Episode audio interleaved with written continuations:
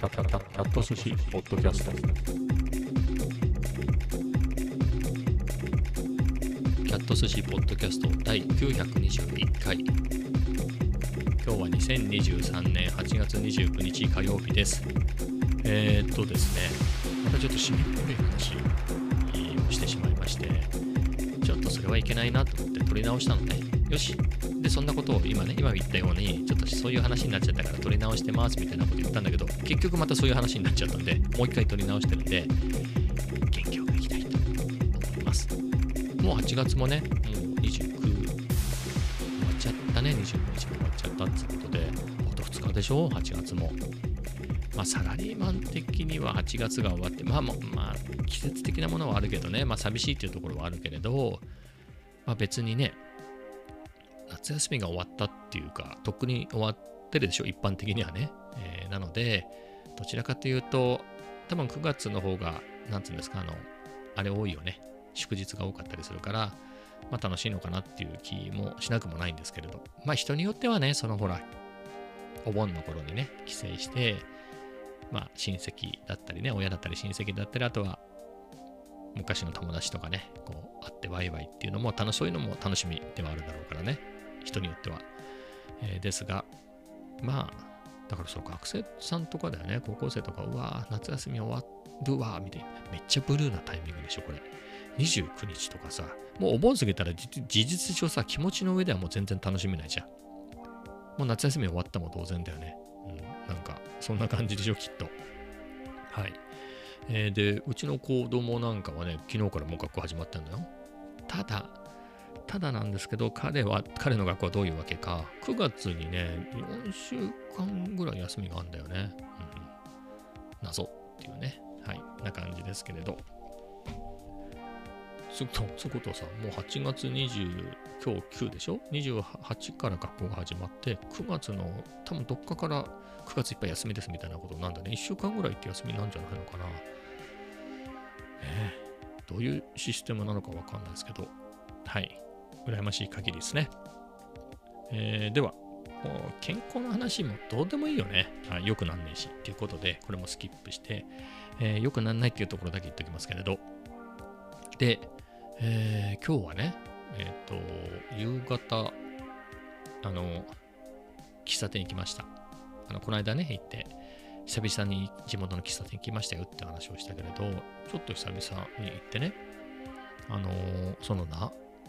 今日ね、お客さん誰もいなくて、ママさんとずっと話してたのね。まあ、ちょこっとはいつも話すの。どう？なんて言ってね。暑いねとかそういう話をして、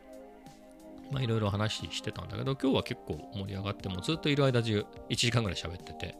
まあ、いろんなことをね、教えてもらったりして、すごい楽しい時を過ごしたんですけど、うん、あの、その地元のね、地元っつっても本当の地元、まあ地元は地元だね、今住んでるからね、その辺の界隈の昔のこととか聞かせてもらって、からその喫茶店だからさ、何もないとこには喫茶店作んないじゃん、普通。なので昔は商店街とかがいっぱいあったんだって、今もその名残はあるのよ。やってしまってるけど、昔ここ駅前から来る商店街だったんだろうなっていうね。まあそれはわかるよね、見てっていう感じの流れの中であったんで、えー、昔は本当にそその通りでね。で、あのー、こういうお店があって、布団屋さんなんかが2軒あって、なんかいろんなものが2軒ずつあったっつってたね。まあ、それこそそのカメラ屋さんっていうか写真屋さんも2軒ずつあって、肉屋さんも2軒ずつあって、みたいな感じでいろんなのがいっぱいあってね。で、なんだっけかな、その僕が行ってる喫茶店リベルテ、リベルテ2って言うんですけど、そこの、なんかね、一つの建物、2階建ての建物に何店舗かが入ってんの。で、そのリベルテの隣が昔は何っつってたっけかな。自転車屋さんだったんだっつって。今はね、仕出し弁当屋さん？なんだけれど、昔は自転車屋さんやってて、え、そこの人がその商店街の会長とかをやってて、いろんなイベントやってたんだって昔はね。あ、それこそその子供がたくさんいた頃、今もいるんだけどね。だからママさんとかっても70代だと思うんだけど、あのママさんたちが子育てて世代の頃の話でね。で、えー、そういうのでいろんなね、七夕祭りだとかも踊り大会とか、まあ、そういうのいろいろやって、まあ、賑やかにやってたんだよ、みたいな話を聞いて、おーと思ってね。あの、別にこの辺もさ、まあ、千葉松戸なんでね、別にかそってるところはないのよ。どこもね。えー、つうか、ちょっとした隙間を見つけたら家がどんどん建っていくっていう感じなんで、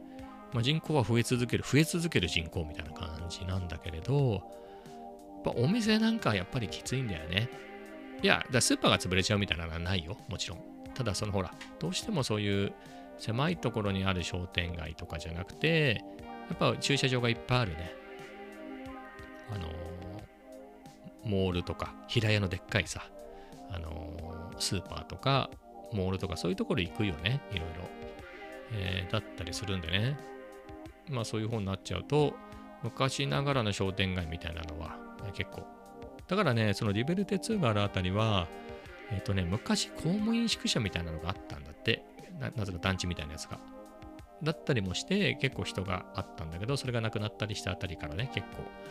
えー、で、ただ人口自体は公務員宿舎なくなったっつっても、さっきも言った通りね、ありとあらゆる隙間を見つけては、どんどん家に変わっていくっていうところがあるんで、あ変わっちゃうけど、ほら、だから文化が変わっちゃうわけね。昔から住んでて、そこの商店街に行ってた人たちっていうのは、ね、入れ替わっちゃって、で、そういう、僕も含めた新しい世代は、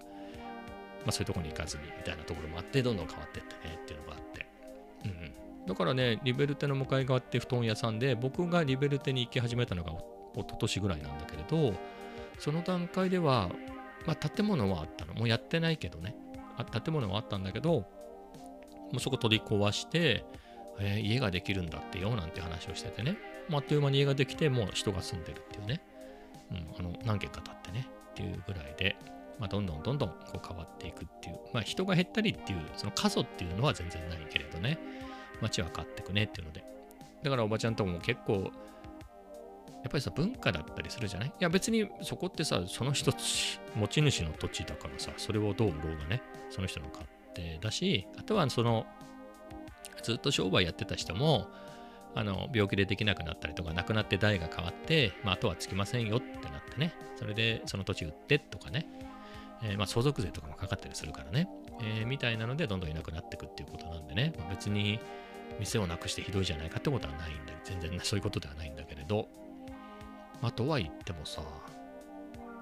うん、なんかそのエリアとしての魅力って考えると、まあ確かに、歩いてね、歩き、自転車含めて、その辺で全然行ける範囲に、でっかいスーパーもちゃんといくつもあるしね、コンビニもあるし、あと、それこそね、中心はほら、ロードサイドでね、やっぱり、いっぱいあるからね、でっかいのが。なんだってあるから、まあ、そういうとこに車で行く人が多いからね、うん、全然いいんだけれど、とはいっても自分が住んでるところのさ、その、本当の徒歩とかのエリアにそういう、まあ、喫茶店でもいいし、町中華でもいいし、何かしらの、まあ、チェーンでもいいんだけど、まあ、チェーンでないようなね、そういうお店があるとやっぱり全然雰囲気違うよねっていう話を僕からしてね、そうよね、みたいな話になってて。うん。まあやっぱりね、やっぱ世代が変わっちゃったり、まあ、ライフスタイルがね、変わっちゃってるってのもあるしね。だから昔は昔ながらの人がいて、あと結局そのリベルテのあたりも昔はなんか、えー、なんだろう、湿地みたいな沼があったりとか、そういうのを全部埋め立ててどんどんどんどん家になってるみたいでね。えー、だったりしてで、うん、まあ変わっちゃうよね。住んでる人も変われば。はい。まあ、だから、リベルテがなくなったら僕あのエリアは全然行かないわけで、用事がないから。まあ、ちょっと裏道を通って、えー、歩いていくみたいなとこでわざわざ通っていくってのはあるかもしれないけど、あの建物がなくなったら寂しいね。今のところそんな予定がはないみたいな感じのこと言ってたけどね。うん。寂しいね。でもな、やっぱり中雰囲気いいよね。あのね、いろいろ歴史聞いてきた。その、そのリベルテ2そのものの。で、いつできたんいつからあるんですかって聞いたら、えっ、ー、とね、1975年つってたんで、もう48年でしょ？すごいね。だからママさんが、ほぼほぼ50年ですよ。だから20代ぐらいからやってるってことでしょ？すごいよね。ひょっとしてそのまた親からやってたのかね？なことねえか。75年だからね。自分たちで夫婦で始めたんじゃないの？うん。で、リベルテ2ってジャズ喫茶みたいになってんのよ。うん。あだからさ、その渋谷にあるなんかめちゃめちゃすごいスピーカーがあってみたいな、そういうのではないけれど、でもそのジャズのライブなんかもやってて、あの最近復活したのね、あのコロナでできなくて。で、いつもジャズがかかってる。まあ、ジャズがかかってるから、ちょっと息抜きに NHK だかなんかのラジオがかかってるとかね、いうのはあるけども、基本ジャズが流れてるっていうところなのね。でも、飾っああの変な気取ってない感じの街の昔ながらの喫茶店ではあるんだけど、えー、でちょっとねお客さんなんかその常連さんで本当に近くの建設会社の人とかがねあのパッと来てこうコーヒー飲んでタバコ吸って帰るみたいなのだったりまあそういうのが多かったり、あとは地元の、本当の地元の人ね、昔から来てるような人がいて、やっぱり常連さんだなっていう、喋ったことはないけど常連さんだなっていう人が結構来てて、話し声が聞こえんだよね、ママさんの中の友達で。ずっと話してから。そうすると、あの歌舞伎座で何を見たとか、あ帝国劇場とか、日清劇場の中で何を見たとか、あのあれが良かったとか、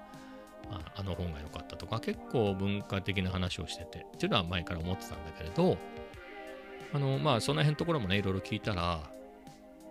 あの、そもそもがリベルテ2ってなんなんなんで2なんだろうって、1があったのかなと思って、そこも、そしたら、もともと最初は新松戸にあって、だって、新松戸の方にあった。だからそれが1なんじゃない ?1 っていうかリベルテで、こっちにあるのが2ってことでしょ？でもすごくない？あ、でもちょっと聞いてみないと、もう一回タイミングで聞いてみたいね。だからその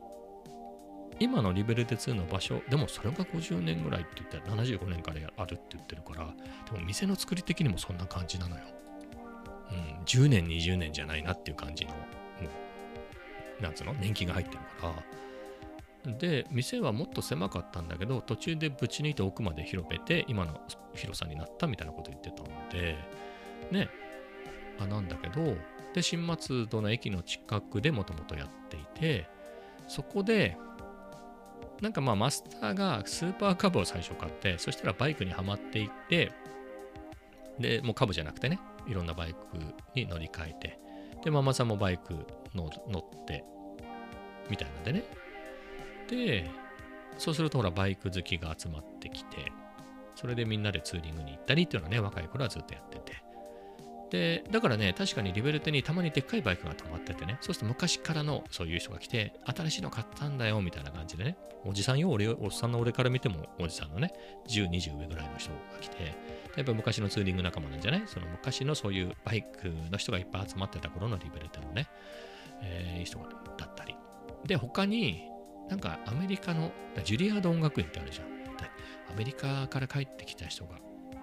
お店に来るようになったんだが、知り合いがアメリカにいて帰ってきたんだかで、でそれがちょっとライブとかやりたいねみたいなことになって、それでライブを始めたのがもともとで、そっからライブをずっとやってるらしいのよ。で、やっぱ昔は、みんながね、子育て世代とか、みんなが若い頃、その、ママさんとか、マスターとかが若い頃、で、お客さんもみんな若いって頃で言うと、ほんと毎日ライブだって言って。毎日ライブやってたんだって。ね。で、なんかみんなにね、来てみてほしいから、すごい、その入場のやつとかも安くして、それで入れてたから、毎日ね、そうやって賑やかにやったら楽しかったっつってて、そういうのなんだ、みたいなね。だからリベルテ2ってね、数字で2なのよ。ひらがなでリベルテで、数字で2で、なんで2なのかなと思って、1はどこにあるのかなと思ってたけど、まあそういうわけで2で、で、今でもね、ちょこちょこ数は減ったけど、ライブやってるっていうのは、そこの昔のからのそういう由来でやってんだっていうのがね、うおーって感じだよね。その、急にそういうコンセプトで始めたんじゃなくてね、成り行きというか、えー、やってて。で、やっぱりその、喫茶店昔は結構多かったっつってたね。うん、今は全然、あるっって言えばあるけれどね、でもこの辺はあんまりないかな。まあ僕ん家の近くもあるんだよ。あるし、うん、だね。まあ、昔、でも確かに本当にコーヒーにハマって今も大好きだけれど、僕もともとコーヒーが飲めなくて、コーヒー飲めるようになったのって40歳になってからなのね。急に飲めるようになったのよ。つか行きたくなったっていうか、あの、その iPad、初代 iPad 買ってね、あの、もうこういうのを、せっかくこういうのを持ち歩けるようになったから、あの、寄り道したくなって、じゃあスタバとか行ってみようかなみたいな感じでね。でせっかくスタバ行くならそのココアとかそういうのじゃなくてあのなんつうの？コーヒーも飲めるようになりたいなみたいなのでねまあそこで自分に合うコーヒーを探してまあ単純にラテ系だっただけなんだけれどはいまあそれでねえー行き始めたんで、やっぱりコーヒーハマっちゃってね、で写真映えもするじゃない。スタバのコーヒーは別に映えないけど、その自分で入れてもさ、道具にせよ、そういうのフルサイズでさ、パッて撮るといい感じのテーブルフォトになるのよ。まあ、そういうのも含めてね、コーヒー大好きになっちゃって、いろいろコーヒーの本とかたくさん買ってて、うん。で、そういうのを調べていくとね、だからそのコーヒーの歴史的な、歴史っつっても、それこそその70年代あたりだと喫茶店ブームがあって、その、おかわり自由でね、煮詰まったコーヒーが出てくる、味は二の次みたいな、ずっと溜まってるみたいな、そういう時代がありましたよってですよね。だからブームがあったぐらいだから、まあどこにもかしこにもあったんだろうね。そんな感じで煮詰まったコーヒー出すぐらいだから、まあある意味その当時は金もかからずに、えーで、だったんじゃない？まあそれこそインベーダーゲームを置くようになったりとかね。はい、そういうところに行ったことはあるかなっていう記憶はなんとなくあるけどね。ちっちゃい頃ね。えーうん。まあ確かに自分も地元でそういうところってあんまり行ったことはなかったけど、も確かに本当にあって、あの、初めてミートソースを食べたのは喫茶店だったね、地元のね。うん、あのこんな食べ物があるんだと思って。スパゲッティと呼ばれるようなものは食べたことがあったけれど、それってやっぱお子様ランチについてくるやつだったり、やっぱり家でお袋が作るやつってね、子供が食べるようなやつだから、その、ケチャップのやつだったんでね。あいわゆるそのミートソースっていうのか、なんつうんだっけあれ。ボンゴレじゃなくて、ボロネーゼ、まあ、みたいなやつって食べたことなかったから、すごい新鮮だったね。ああ、美味しいなと思って。うん。まあ、みたいなのがあったり、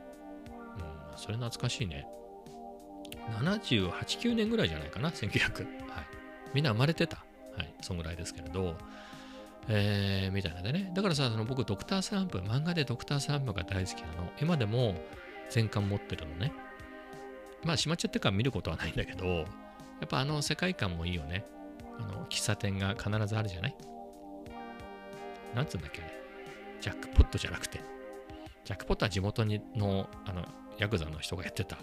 あの、喫茶店だか、バーだかだね。えーそうじゃなくて、なんかコーヒーポットみたいな名前のあったじゃない？あの、空豆太郎の家がやってるやつね。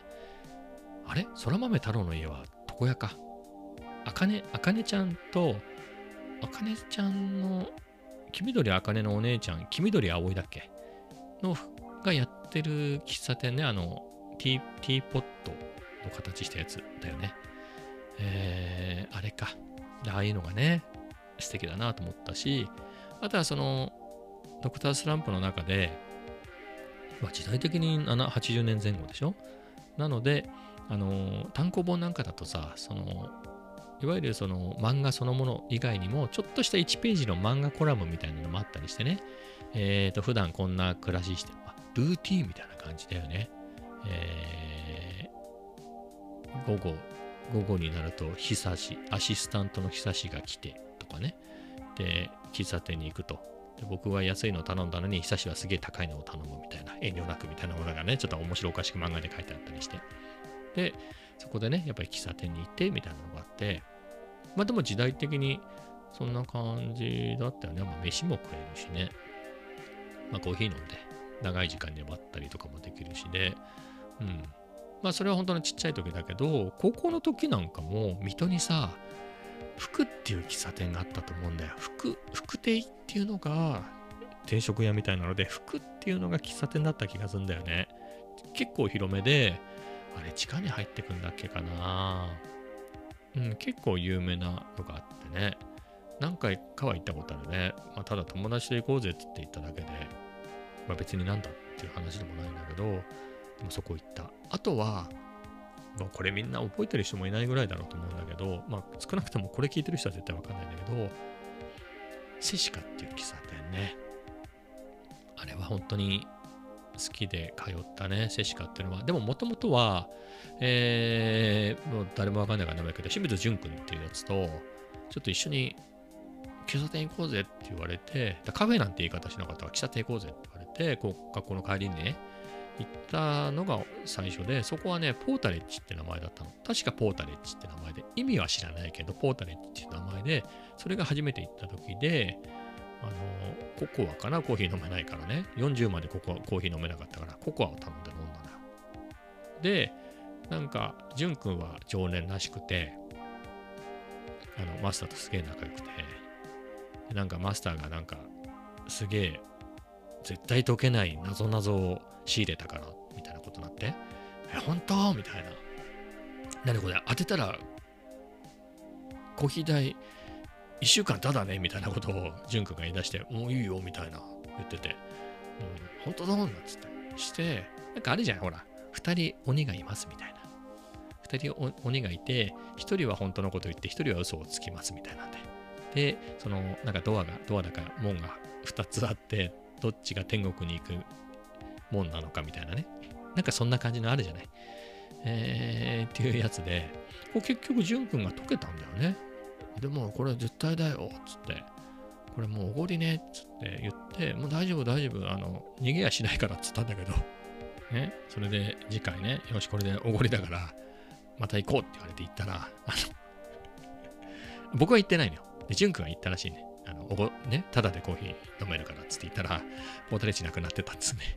すげえ憤ってて、なくなってたんだよっつって言っててね。えー、ジュン君ね、はい、懐かしいね。で、ちょっと、ちょっとの間で、居抜きかなんかでセシカって店に変わったのよ。前はポータレッジってのは、まあ多分20代だったんじゃないの、まあお兄さんみたいな感じの人がね、とっぽい感じじゃなくて、普通のなんか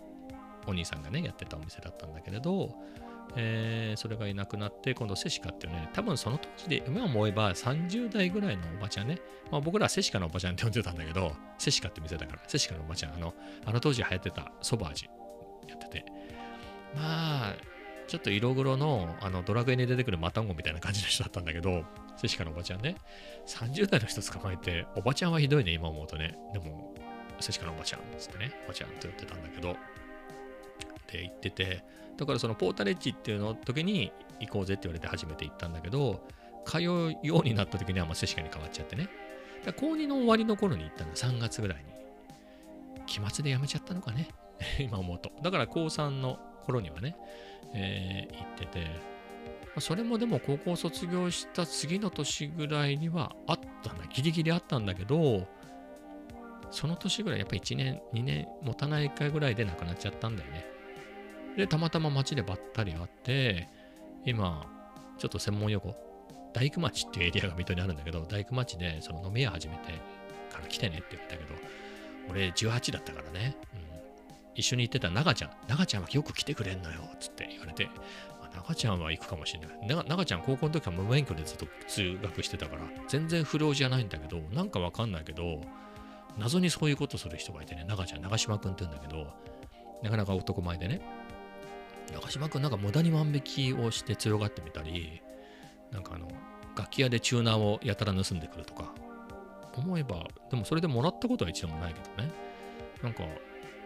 お姉ちゃんの車を借りて、免許持ってないけど、オートマだから簡単だよっつって、でも乗せてもらったことはないんだけど、なんかそれで移動してるっていう、すごい強がってたなと思って、まあぐらいの人だから、まあ、普通に高校卒業して、普通に飲み屋に行ってたみたいね、セシカのおばちゃんの店に。うん、で、名前はやっぱりセシカって名前でやってるって言われたね。一回ぐらい行けばよかったよね。だってさ、俺が18とかさ、17とかで、ポータレッジ行った時ってギリ17になったばっかりぐらいの時よ。17の時に接種会って17、18の頃だから、その頃の17、18だったら俺が50超えてるからね。接種科のおばちゃんは20は超えてないとしても、あ、まあ20歳も離れてないとして、今思うとよ、34、5だったんじゃないの？すげえおばちゃんに思ってたけど。ね、17、8だから。それでも、やっぱ70近いってことでしょ？あでもそういうさ、ね、飲み屋とかそういうのやる人は意外と吹けないかもしれないけど、でもね、何年か前に、その大工町ってね、歓楽街、昼間ね、昼間写真撮りながらそっちの方まで歩いていって、大工町か、この辺もちょっと歩いてみようかなって歩いた時には、寿司からしき店はなかったね。まあ、そもそもどこにあるか知らなかったんだけど、ただ、セプテンバーっていうあの高校の同級生の別に僕が好きだったとかいうことはないんだけど、まあ確かに綺麗だったなっていう、まあ一応マドンナってほどではないけど、まあ確かに一番綺麗だったらこの人かなっていう人のがお店をやってるってのは聞いてて、それはあったね。別に会いたいわけでもないし、そもそも昼間だからやってねえし、まあ、行かなかったけど、あこ、ここがあの人の店なんだっていうのはね、ふーんと思って。まあ、ふーんって感じだね。あの、思い入れはないからさ。うんはいあなんかね、たまたま、やっぱり Facebook がバーっと一般に広まりだした頃にさ、なんかいろいろ友達がで見つかったりするじゃん。それで、なんか高校の時に仲良かった友達を見つけて、それで友達になったら、その仲良かった友達の友達で、まあ確かにクラス同じだったのよ、高校の時。っていう人もつながって、その人がね、その、お店、だからセプテンバーっていうお店をやってたことを、確かに高3の頃付き合ってたんだよね。で、今は何でもなくて、ただの友達で、普通にお客さんとしてね、普通に行ってるだけみたいだけど、そういうのでつながってて、なんか、誰々が今こういう店やってんだよみたいな話をその書いててね、ああ、そうなんだと思って。で、見たら、もうまあもう10年以上前の話なんであれだけど、確かに面影ありありすぎっていう感じで、お綺麗な感じでね。うん、ただ思い入れはないから、別にその、ときめいたりはしないけど、ああ、確かにこの人こんな感じで綺麗な感じの人だったけど、うん、そのまんまだね、みたいな。でもさ、40ぐらいだったさ。だからもう十何年前でしょ。だから40いくかいかないかぐらいだから、まあ綺麗だわよね、今時のさ。40代だったら全然綺麗でしょ。はい。しかもそういうお店やつで、そういうお店って別に普通のバーみたいなお店よ。うん。なんか、そうなんだと思って、素敵だなと思ってね。はい。みんな頑張ってんだなと思って。はい。それだけですけど、これ結構話ずれてきたよね。これどっからずれた？喫茶店の話からずれたんだね。まあ、そんな感じで、セシカっていうお店が、まあ、僕が本当に通ったなっていう最初の喫茶店だね。だ次で行くと、だコーヒー飲めないじゃん。だから全然そういうとこ行くっていう機会がなくて、まあ強いて言うとさ、あの天皇台駅前のルパンっていうのはちょこたまに行ってたね。ルパン。まだあると思うんだけど、ルパンっていうさ、あったのよ。ルパンって名前の。うん。まだあると思うけど、ルパンっていう喫茶店はたまに行ったね。うん。はい。たまにね。かな。あとは、記憶にないね。だから本当、ね、その40ぐらいになって喫茶店、違う、まあコーヒー飲めるようになって、でもそのとこもカフェだからね、どっちかというとカフェに行っていて、あの、スタバだ、タリーズだ、R25 カフェだ、まあ、セガフレートだ、先ほどペリーニね、なくなっちゃったけど、ペリーニだとか、まな感じだね、喫茶店って感じじゃないけど、まあカフェで言うとそういうところは行ってね、スタバは別に、まあでも確かにコリドー通りのスタバにやたら行ってたね。うん、会社の帰りに、まあスタバとか、そういうの結構銀座って意外とありそうでないんだよね。あのほら、カズマコーヒーとか高いやつね。1600円みたいなやつはあるのよ。みゆき館とか、カフェみゆき館みたいな、えーのはあったりするけれど、意外とないんだよね。渋谷とかと違って。えーなので、まあ、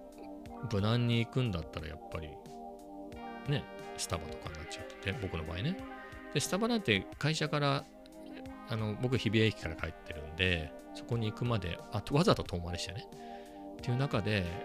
まあ、スタバいくらでもあるけれど、あんまりさ、スタバで1時間ぐらい仕事帰りにのんびりして、そっからまた駅が遠かったら嫌じゃん。なので、まあ、なるべく駅近でね、日比谷駅に近いところのスタバがいいなと思っていて、ってなると、えっ、と、ずっと歩いてきて、みゆき通りで日比谷方面に、みゆき通りにぶつかったらみゆき通りを通って日比谷方面に歩いていくんで、まあ、その辺からでね、の流れで、そこそこ駅近いところのカフェで行くと、当時で言うと R25 カフェがね、あのリクルートの G7 ビルの1階に入ってたんで、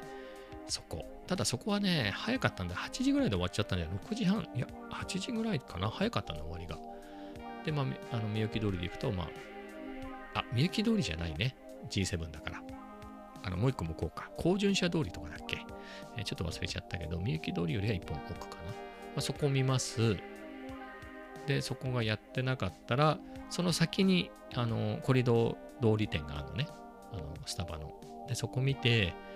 ああ、ここも入れる、まあ、入れる、入れるか入れないか。入れなかったら、えー今度、コリドー通りを右に曲がってね、コリドー通りを通って、えっ、と、みゆき通りにぶつかったところに、えっ、と、タリーズがあったのよ。ちっちゃいタリーズがあったの。あそこ。で、そこもダメなら、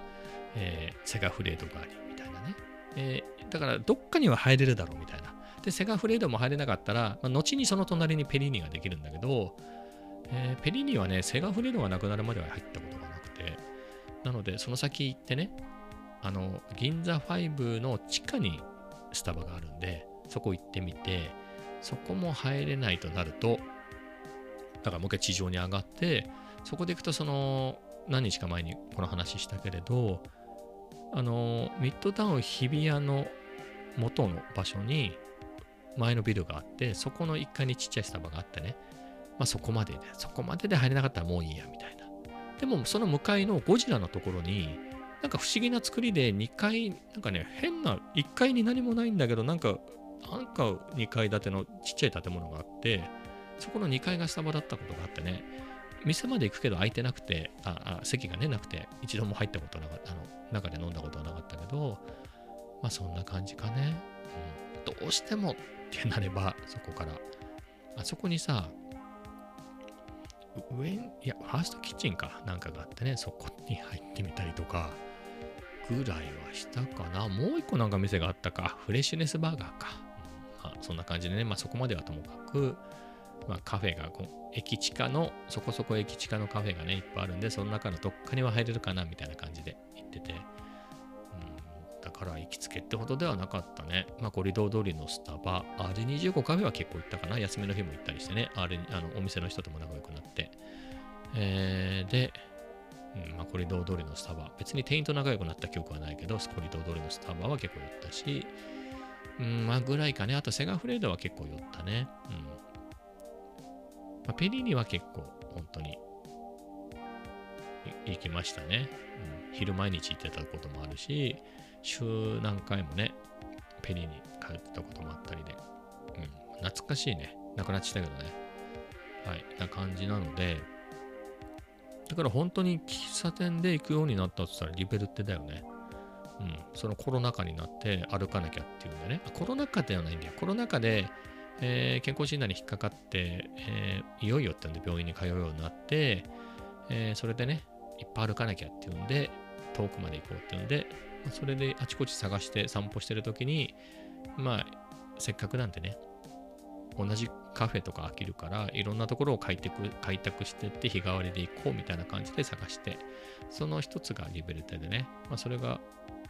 まあ、喫茶店で言うとそこが唯一かな。カフェっていうので行くとね、まあ、他にもあったりして、まあ、例えば、新松戸駅前のさ、ルフランをあれをなんていうかね、カフェ、カフェだよね、あれはね。昔ながらではあるけどね、あの、洋菓子屋さんのカフェコーナー、喫茶コーナーっていう点ではね。うん。だね。だからまあ、ルフランも結構行ったし、最近はね、行ってないけど、うん、まあ、リベルテかな、今で言うと。まあ、数で言うと、今ね、今日も行ったけど、今日はしごしてるから、コメダが圧倒的だよね。毎日行ってっかんね、本当に。コメダで。だから俺の数学、あ、でもね、別なカフェでも、数一ぐらいは結構別なカフェだったね。数1までは他のカフェで、数2の1周目も他のカフェだったかな。うん。だから数3とかは完全にコメだったね。うん、コメだ。もう俺の、だからまあ、数3といえばコメだっていう感じだね。はい。な感じで。随分あちこちに話が飛びましたけどね。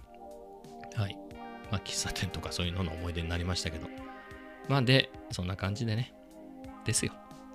で、一旦帰って。夕方だったんでね。一旦帰って1時間ぐらいして、えーまた米田に行って、今物理だけどね。物理を続きを2コマほどやってね。はい。楽しかったですっていうところですね。で、帰りにジムに寄って、えーそこそこのペースで走って、まあそこそこのペースで走ったがゆえに、えー時間は短くなっちゃったね。もういいかなっていうんで、はい、帰りてえなと思って、えー走って、